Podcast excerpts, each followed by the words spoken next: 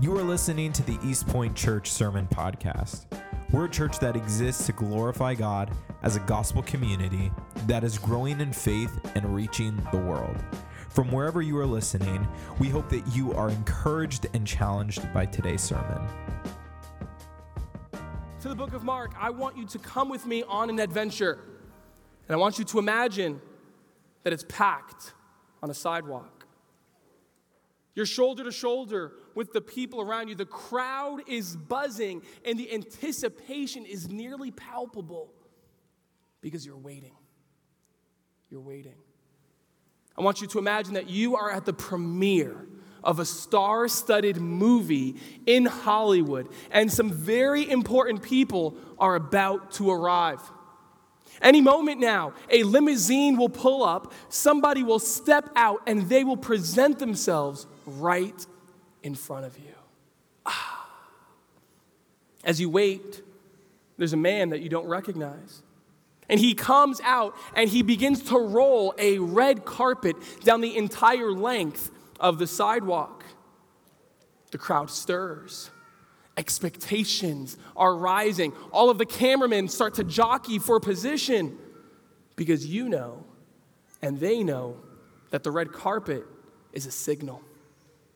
The red carpet is an indicator that someone important is about to arrive. And so the man, he, he finishes unrolling the red carpet.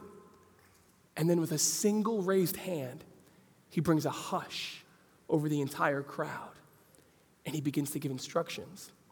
He begins to prepare people for what is about to go down and the people around you, they are just listening to every word. It is completely silent. You can hear a pin drop, not because this dude is important, but because they know what comes after this man.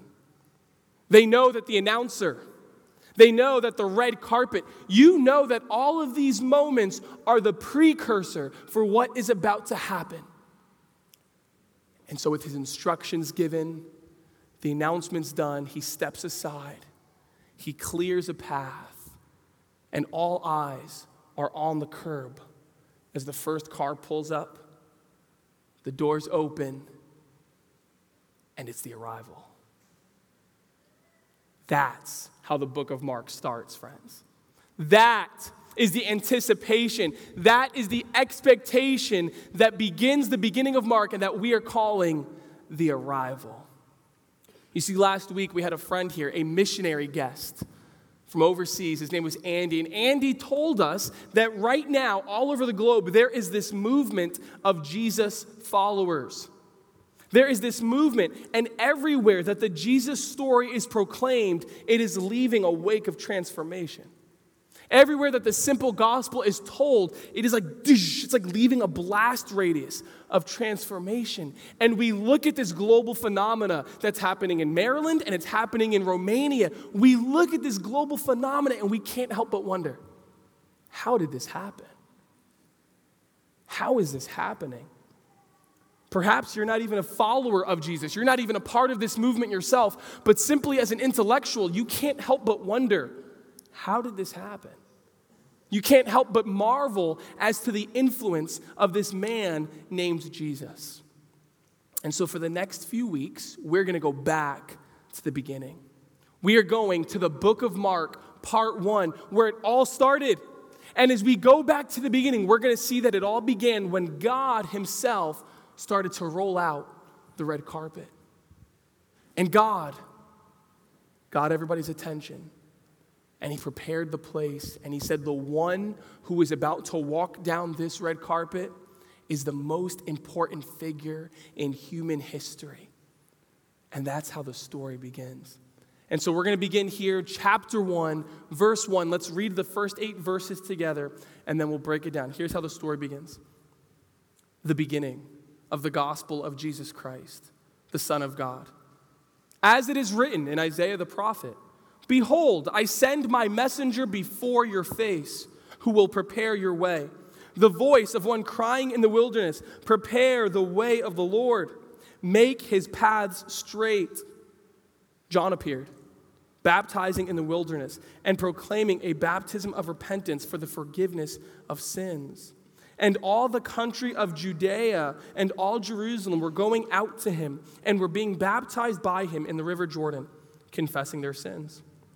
Now, John was clothed with camel's hair and wore a leather belt around his waist and ate locusts and wild honey. And he preached, saying, After me comes he who is mightier than I, the strap of whose sandals I am not worthy to stoop down and untie. I have baptized you with water, but he will baptize you with the Holy Spirit. This is God's word for our church this morning. Let's pray. Father, as we open this book, we pray that you would open our hearts, open our minds, open our eyes to see and to savor the main character.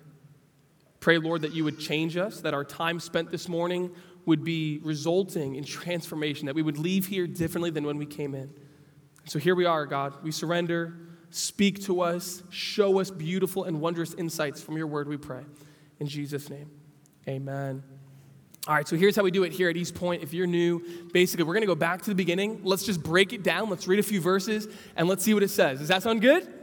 There's something in here that's relevant for you guys, and you have to see this. So let's begin. Back to the top. He says, The beginning of the gospel of Jesus Christ, the Son of God. As it is written in Isaiah the prophet, Behold, I send my messenger before your face, who will prepare your way. The voice of one crying in the wilderness, Prepare the way of the Lord, make his paths straight. Mark is going to make three crystal clear points this morning. Three things that he wants you to know as he begins his story. And the first of those three things is this the arrival of the Son of God was the long awaited plan of God. The arrival of the Son of God was the long awaited plan of God. This was the plan all along. And so here we are. This story that he's about to tell is all about Jesus Christ. This is the beginning. This is how it all got started. You see, when Mark was writing this story, they were experiencing something very similar to what we're experiencing today. There was a global phenomena this movement of Jesus followers was spreading all over the globe in his day, and eventually it made itself all the way to the capital of the world, Rome. And so here they are in Rome, and the whole world is hearing about it. The whole world is noticing this spreading and growing movement. Friends, the world's noticed so much so that when Nero, the emperor, decided to light his whole city on fire, you may have heard of the burning of Rome he found an easy scapegoat in the Christians. And so he blamed the Christians, right? Talk about fake news. He gets up there on Rome.com and he says, It's the Christians, the followers of Jesus, this crazy cult. They have lit fire to our city. Let's destroy them. And he turns the entire narrative of the city against these followers of Jesus. And so he begins to go crazy. Literally, he lines up, he collects all of the followers of Jesus, and he goes one, two, three, one, two, three, one, two, three. No, they're not playing dodgeball, friends. He says, All the number ones come with me. And he takes them and he dips them into tar, and he impales them and crucifies them, and he lines up his gardens, and he sets them to fire as human torches. All the twos come with me, and he takes them and he puts them into a coliseum, and they are slaughtered by gladiators. All the threes come with me. He takes them and he clothes them in the, in the skins of wild animals and he sets them loose in a coliseum. And then they release wild animals to eat them alive. Welcome to Rome. Would you like to state your religion on your passport? No way. These people, they're scared for their lives, and so they begin to meet underground, literally in the catacombs, okay? They're meeting in tombs for fear of their lives. This is the state of the Jesus follower movement in Rome. And so there's a dude who's in Rome at the same time, and his name is John Mark. He usually just goes by Mark. That's the name his mom gave him, John Mark. But he likes to just go by Mark. And we've heard about him in the Bible because he actually accompanied the Apostle Paul on his first missionary journey. And you may remember, Bible readers, he got fired. Paul fired him and said, I don't think you have the temperament. I don't think you're cut out for this church planting thing. So I'm, you, go home, Mark. Mark goes home. He's discouraged. He's wondering even about the call of God on his life. But Barnabas comes alongside of him and says, Hey, we're all different. Just because you're not like Paul doesn't mean you're not cut out for this. And he takes him and encourages him, he reintroduces him into the ministry. Eventually, he teams up with Peter. He becomes the Apostle Peter's assistant and his translator, and he begins to follow Peter all over the world. And eventually, he goes to Rome with Peter. And so, here, Mark and Peter, they're in Rome. And in response to the brutality of Nero, in response to the suffering of Christians, Mark begins to write an account. He begins to write a story from the eyewitness personal experiences of Peter himself. And he goes, Peter, tell me everything. And as Peter tells him, he starts to write it. And he writes it to encourage. He writes it with these suffering believers in mind. And he says, Hey, I want you to remember the power and the identity of the one for whom you're being slaughtered. Rome is powerful. Rome is scary. You're being crucified. But I want you in these moments of suffering to remember the power of the one who was crucified for you. And in these moments of doubt, as you're behind your cell, getting ready to go to the lions, remember the power of Jesus. And remember the one that you're serving is so much more powerful than the power of Rome. And so, Mark, he's saying, I know this is brutal. I know suffering Christians that this is not an ideal time to be a follower of Jesus, but don't forget who Jesus is. And so he writes the story, and we call this the gospel according to Mark. And so, as Mark sets out to write this story, you have to understand something, friends, okay? My modern readers, this is not a biography, okay? We don't see the birth story. This does not begin on day one. This is not a biography, it's a portrait. It's as if Pete, it's as if Mark, he's not writing with a pen. It's as if he's writing with a paintbrush. And he's going to be painting a vivid picture of who Jesus is. And so, you know, in the other gospels, we hear a lot from Jesus and we see these long speeches. And Mark says, No, no, no, I want you to see him in action. So we don't have the Sermon on the Mount. Instead, we see Jesus confronting powers and demons and healings and the authorities. And we're going to hear words like, and immediately, and vividly, and now, and then, and then without no boom. And it's almost like this you're, you're thrust into this fast paced, action oriented portrait because Mark is saying, I don't want to just tell you about Jesus, I want to show you his power. And so as he sets out in this reminder, there is a single question that he is trying to answer. And we're going to come back to this often. There's a single question that he is trying to answer in this reminder, and the question is Who is Jesus? Who is Jesus? As these people are sitting there getting ready to lose their lives, as people are sitting here in Easton, Maryland, wondering the same thing who is Jesus? Who is this guy? And so, to answer that question, Mark says, let me tell you, he says, we must go back to the beginning.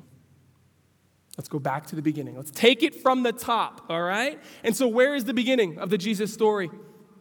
Where does the beginning start? Does it start with his birth? Does it start with his first miracle when he busts onto the scene?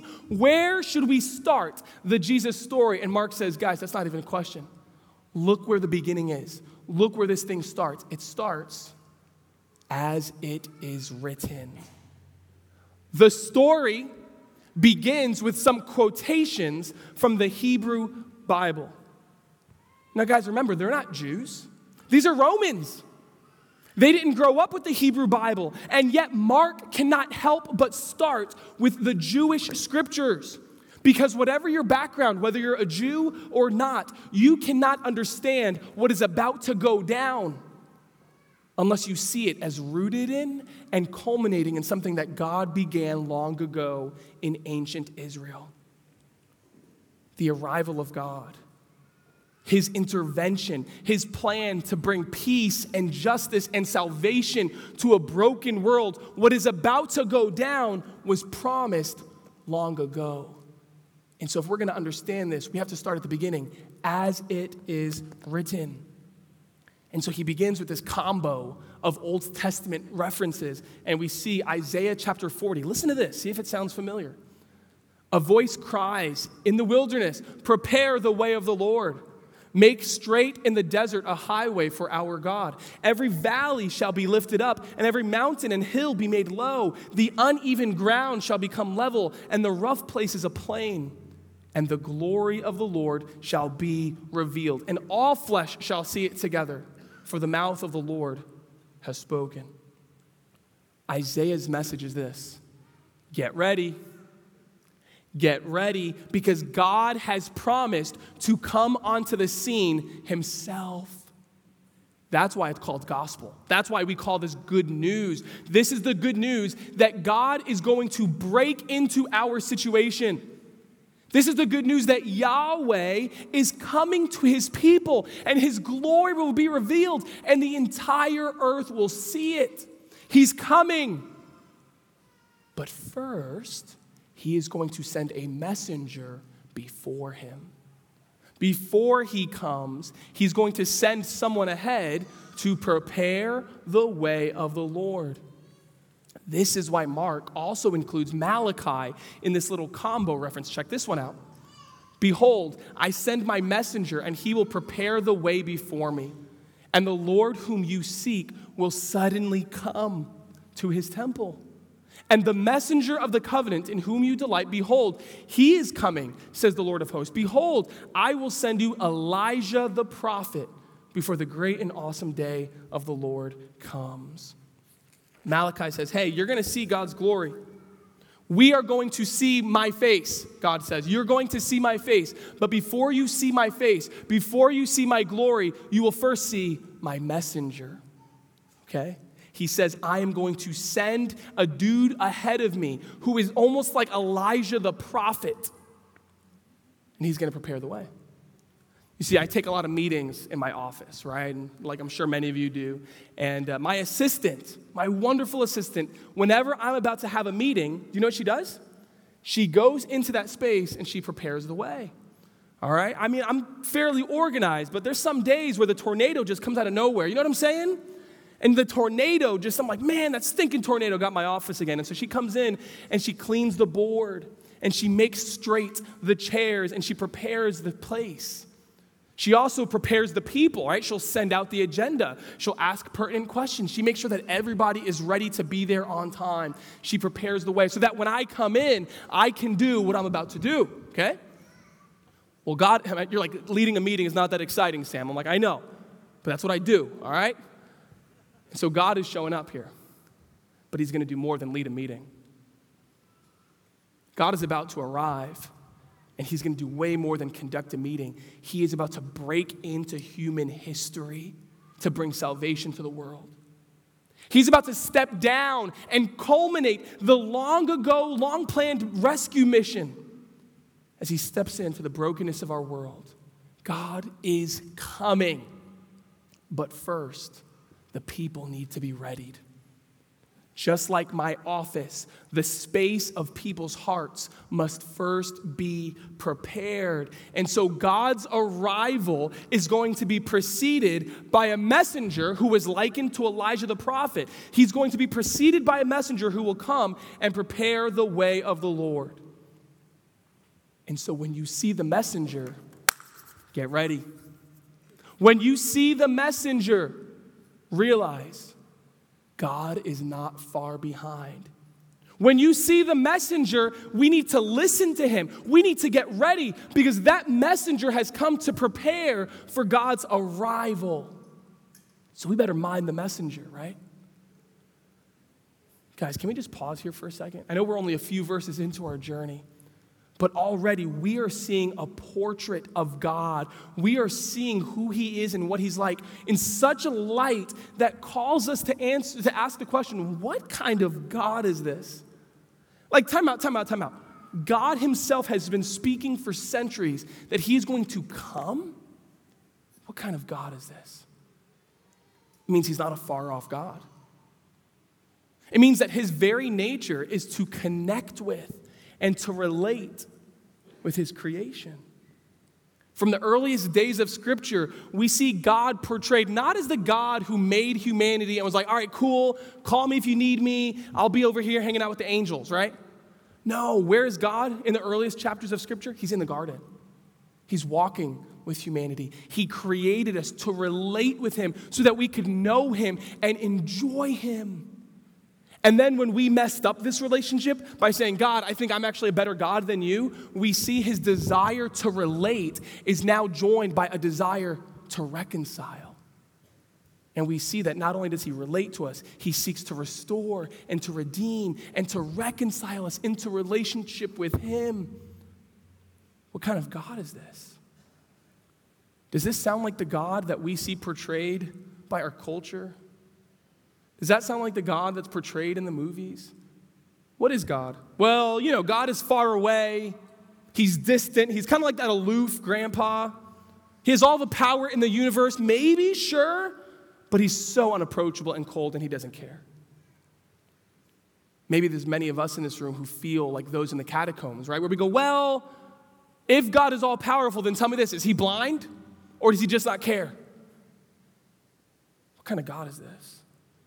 And so Mark reminds the people in the catacombs, Mark reminds people like you and me who are conflicted about the nature of God. He says, hey, hey, hey, don't forget, as it is written, comfort, comfort my people. He is coming and he is going to fix this. That's who this God is. And so that's why the Jesus story, it starts here. Because this morning, friends, we're going to see the messenger. I said this morning, friends, we are going to meet the messenger, and you know what that means, don't you? As it is written, the promised messenger is the first domino. When you see the messenger, get your antenna up because this is the signal, this is the precursor of the arrival of God Himself. And so, are you ready to meet the messenger? Do you want to see the messenger? Ladies and gentlemen, boys and girls, Where's the messenger? Next verse. John appeared, baptizing in the wilderness and proclaiming a baptism of repentance for the forgiveness of sins. And all the country of Judea and all Jerusalem were going out to him and were being baptized by him in the river Jordan, confessing their sins.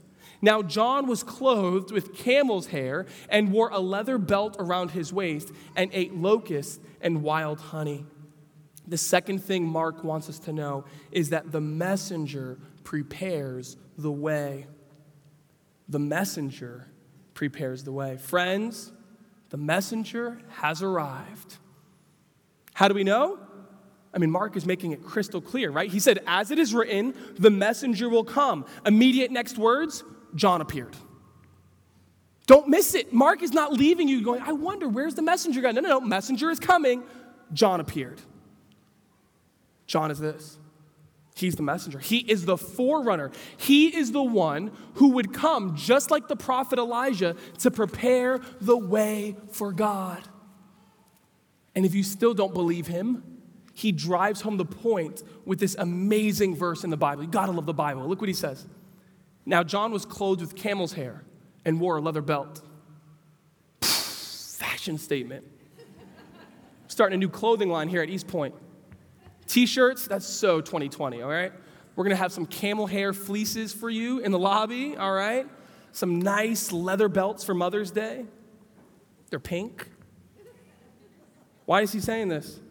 Why is he calling out his style? No, it's not a description of his style. See, if I were to show you some outfits today, okay, in 2022, if I were to show you some outfits, I bet you that you can tell me the profession of the person wearing this outfit. Let's just let's experiment, okay? What does this person do? A nurse, yeah, a medical professional, right? Because her occupation is revealed by her outfit. How about these people? What do they do? I know they could be some village people, I get it. But let's just say, for the sake of this sermon, they are not members of a band. They are construction workers, all right? What do you think these people do for, for a living? No, the answer is losing, okay? Oh man, boom! Eagles fan, 10 points, all right? Nah, these people, they do football for a living, okay?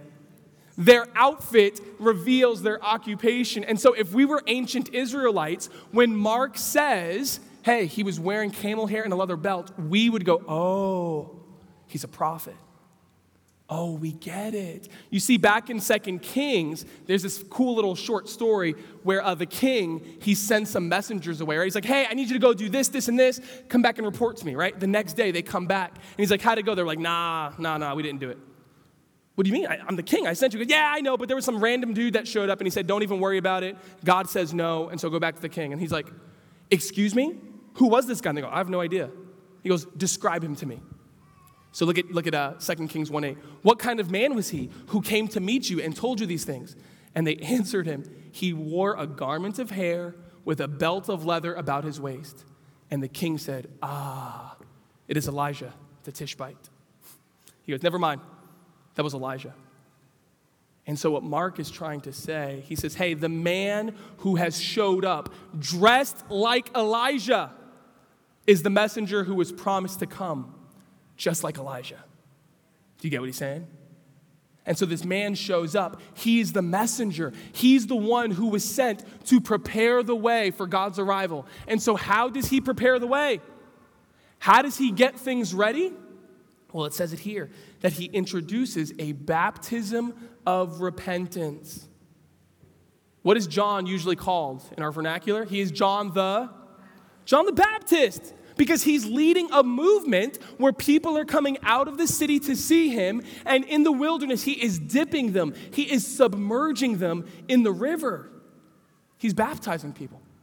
So let me be very clear here, okay? This is not a baptism like me and you do, right? A baptism that symbolizes your entry into the faith family. No, no, no. That's not what this is. This was not a statement to say, I'm joining the family of God. No, friends, they were already in the family of God. Look, he's baptizing people from Judea and Jerusalem. He's baptizing Jews, which is already wild because he says, You're already in the family, and yet we're going to do this. See, these, these baptisms were symbolic demonstrations of repentance. These were visual statements that they were turning and changing direction from sin. And so, John the Baptist, he's out there and he is calling people to repent, to pivot, and to stop living for themselves and to surrender and bring the totality of their lives under the influence of God. And so, these people would come out every day and they're partaking in this movement. It's like a rally, right? It's like an evangelistic revival meeting, and they're participating. They come out and they listen to him preach a sermon. And then they get in line and they say, Yes, I want to turn. Yes, I need to be ready to meet God. I know that I'm trying to be my own God. And so, yes, John, I'm making a statement. I will turn. And he dunked them. And then come out again next day. And he just kept every day. Every day there was this movement. I need to turn from my sins, John. You're right. I need to stop ignoring God. I surrender. I need to orient my life around Him and not around my own desires you see what John is doing? He's preparing the way. He is priming the pump. He is calling them to confession and repentance so that when the one who comes after him shows up, God will find a people in a posture of contrition. He will find a people with hearts of humility and a readiness to follow him. John is getting them in a position to receive the grace, to receive the forgiveness of sins that is about to show up with God. God is coming to forgive you your sins. Assume the position, assume the posture, humble repentance and transparency. Friends, I'm sorry to disappoint you. I know I'm not wearing camel hair this morning, though my belt is leather, okay? A lot of things have changed in the last 2,000 years, but here's one thing that hasn't it's the message of the messenger. Friends, I'm here this morning very simply to call you to assume a posture of contrition. Confess to God. You pivot, you turn with your life. I'm here to tell you that you don't need to hide your sin. Oh, no, I'm good. I'm good. You don't need to hide your sin. You don't need to minimize your shortcomings. You don't have to self justify. Well, you just don't understand. Let me explain. Listen, the message is simple come clean because He wants to make you clean. It's come clean. Come in humble transparency. Say to God, Yeah, God, you're right. I've messed up but I want to change direction. And you can come with that level of transparency to God because the good news that John tells us is this God's heart, his motivation, his desire is to give grace to those who know they need it. Well, like, I'm, I'm not good enough to see God. I, I can't go to see him. No, no, that's exactly the kind of person that God wants to see. It's those who come and say, God, you're right. I confess with my mouth. I believe I'm pivoting with my life. I'm not good enough. You really love me anyway? And he says, Yes. You see, John was priming the pump.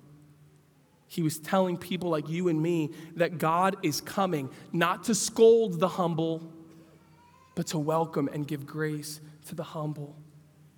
Friends, come to him. Receive his grace and forgiveness. This is what I'm preaching about this morning. My question to you is what is the posture of your heart? Have you assumed the position?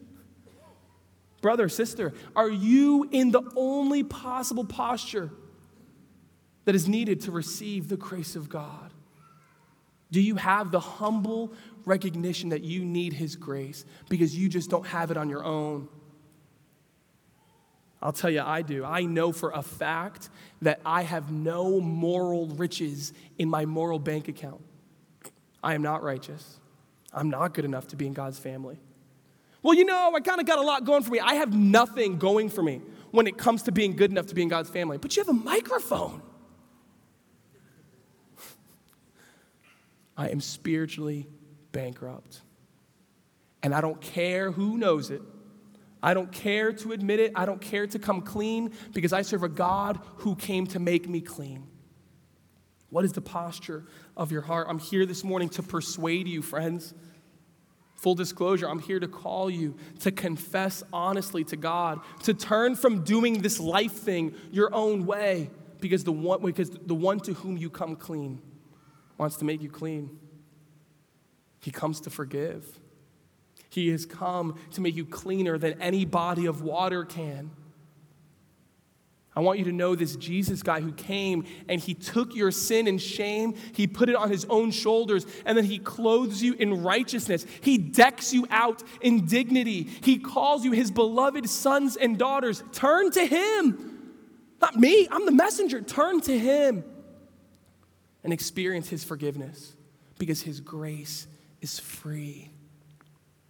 What's the posture of your heart? You see, that was the message of John the Baptist. And as he proclaims that message, the movement is growing. More and more people are coming out to these services. More and more people are getting baptized. And as the movement grows, John stands up and he hushes the crowd and he makes it very clear. He says, I am not the main event. I am not the one whose arrival you've been waiting for. I'm just the messenger. I'm laying down the red carpet. I'm not the one who's going to walk down it. And so he says, Ladies and gentlemen, with the red carpet rolled out, get ready for what comes next, our final movement. And he preached, saying, After me comes he who is mightier than I, the strap of whose sandals I am not worthy to stoop down and untie. I have baptized you with water, but he will baptize you with the Holy Spirit. Final point this morning the one who comes will eclipse the might of the messenger. The one who is to come will eclipse the might of the messenger. How many of you have an org chart at your job? Right? You're like, there's the org chart. Who reports to who? Who's a superior? Who's a subordinate, right? An org chart, it helps us put things in order, right? We know the chain of command. We know how to cascade communication. We have an org chart. We're familiar with that. Well, John the Baptist, he's here and he's like, Ayo, let me make the org chart completely clear. He says, After me comes he who is mightier than I. So someone is about to come on the scene, namely God, and for all of his followers, like, John, can you just be clear here? Like, are you guys like equals? Do you share responsibility? Like, are you going to preach on some days and then him? And he says, No, no, no, no, no. Far above me, okay? He is so much higher. He is so much more important. He is so infinitely greater than me that I'm like a few rows below even being qualified to undo the strap of his dirty thong sandal. Like, let's not, let's be clear. The might of him is so much more than my might. The one that I am preparing the way for, we are not equals because he's going to be a greater Baptist. Man, you thought John the Baptist was cool? He says, No, no, no, listen, I've been baptizing you in water. Right? Where are my bay people at? There's some brackish water over there, right? And he is baptizing them in this brackish river. He is submerging them. He is dunking them. He is enveloping them in the water. And he says, No, no, no, no. The one who comes after me, he's going to submerge you. He's going to envelop you. He is going to dunk you, not in water, in the Holy Spirit. These are symbolic washings, but the one who comes after me, he is going to cleanse you from the inside out as he washes your soul. John the Baptist has nothing on the Baptist who is about to arrive. Friends, I love this picture because this is what he still does. Do you understand this? When we come to God in faith, right? When we dare to believe that he really will greet our humility and confession and faith, with forgiveness and adoption, when we come to the Lord, He baptizes us in the Holy Spirit. Look what it says 1 Corinthians 12 13. Paul says, For in one spirit we were all baptized into one body. Let's read it one more time. For in one spirit we were all baptized into one body the baptism of the Holy Spirit, as it's described in Scripture, this is not a second work that only happens to a few sometime down the road of salvation. When, when, when Jesus is talking about the baptism of the Holy Spirit, he is talking about the first thing that happens to all believers. You are baptized in the Holy Spirit. That is God's immediate response to your faith. You put your faith in God, and God submerges you into his spirit, signaling that you are now a part of his family. You put your faith in God, and God envelops you in his spirit. He makes his Holy Spirit to indwell inside of you. And the same spirit that dwells in you is the same spirit that dwells in me, is the same spirit that dwells in you. We all have been baptized into the same spirit because it is a symbol, it is a, it is a significant reminder.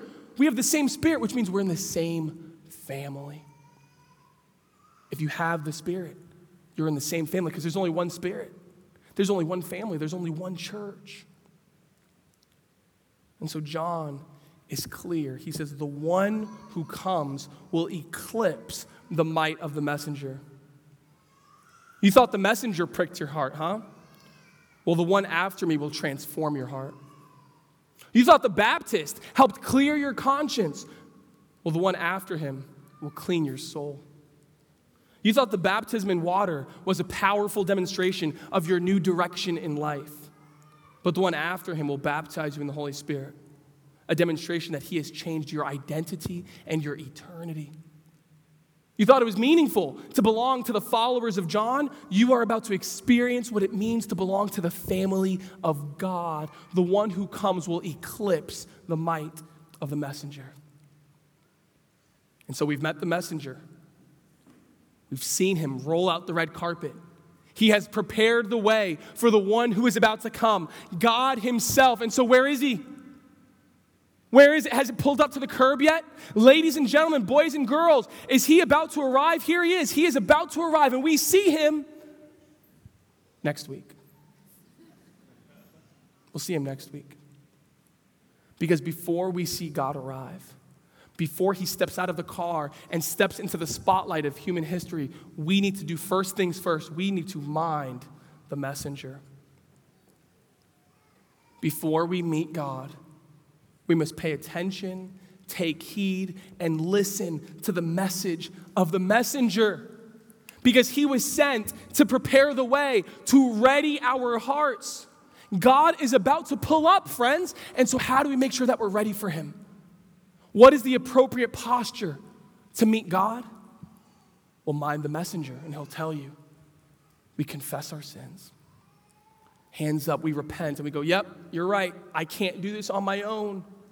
And we come clean to the one who wants to make us clean. We turn and we pivot, leaving our old ways behind, leaving our own our old ways of doing things behind because the one who is coming, God himself, he is coming and he has baskets full of grace and forgiveness and he will baptize us in the spirit as he brings us into his family. God is coming. Are you ready? Have you assumed the posture? Have you confessed what everybody around you already knows that you're not perfect? And do you dare to believe that God really will meet you with grace and forgiveness? Do you dare to believe that if God truly knew everything that you've done and everything that you are, if God truly knew the darkest corners of your life, do you really believe that He would still invite you into His family? I do. I do. And if you dare to believe that, friends, He greets you and He smiles. When we come clean, I, His face, just imagine His face. When we come clean, He doesn't go, Yeah, I told you so. He goes, I know, and I still love you. Come, come, and He baptizes in the Holy Spirit. He brings us into His family, and He gives us a new heart and He gives us a new record, and He gives us a new family, and He gives us a new purpose, and He gives us a new eternal destination. Just because we dare to believe. Just because we take Him, we take him at His word and we put our faith in Him. And so, friends, I want to pray for you as I call you, come to the one who wants to make you clean. I'm going to pray for you. And I just wonder if there's anybody here and you say, hey, Sam, can you just include me in that prayer? I need a pivot in my life. And I just want you to pray for me. I need to pivot and I need to come clean before the Lord. If you're saying, Sam, pray for me, just wave at me and I'll pray for you. Yes, I will pray for you. Absolutely. Yep, I'll include you in that prayer. Anyone else? Sam, pray for me. I need to pivot and I need to experience the grace of God. Yes, I will pray for you. Yeah. Yeah, anyone else? Yes, I will pray for you. Absolutely. Man, he greets us. I'm telling you, when you assume this posture, he greets us with grace. Anyone else? Sam, pray for me because I need, I need to come clean to the one who will make me clean. Yes, I will pray for you as well. Let's pray. Father, here we are before you, Lord. And we dare to believe, God. We listen to the message of this messenger who says, Prepare the way because he is coming for the forgiveness of sins. And we say, God, that sounds good. I'll have that. We need it, Lord. We need you, Father because we're not enough. You've created us to know you, you created us to relate with you, to be in relationship. And Lord, we've broken it. And so would you restore? Would you reconcile? Would you create faith in our hearts, Lord, and help us to assume this posture of surrender? I pray for my friends, Lord, who are here and just waving at me saying, Please, I need this. Bless them, give them clarity, bring people around them who can continue to unpack the significance of the gospel as they read the Bible, make it come clear to them, Lord. As they take their next steps, bless them, I pray. We love you, Father. We thank you for this word. And we look forward to next week in Jesus' name. And the church said, Amen. Let's stand and respond.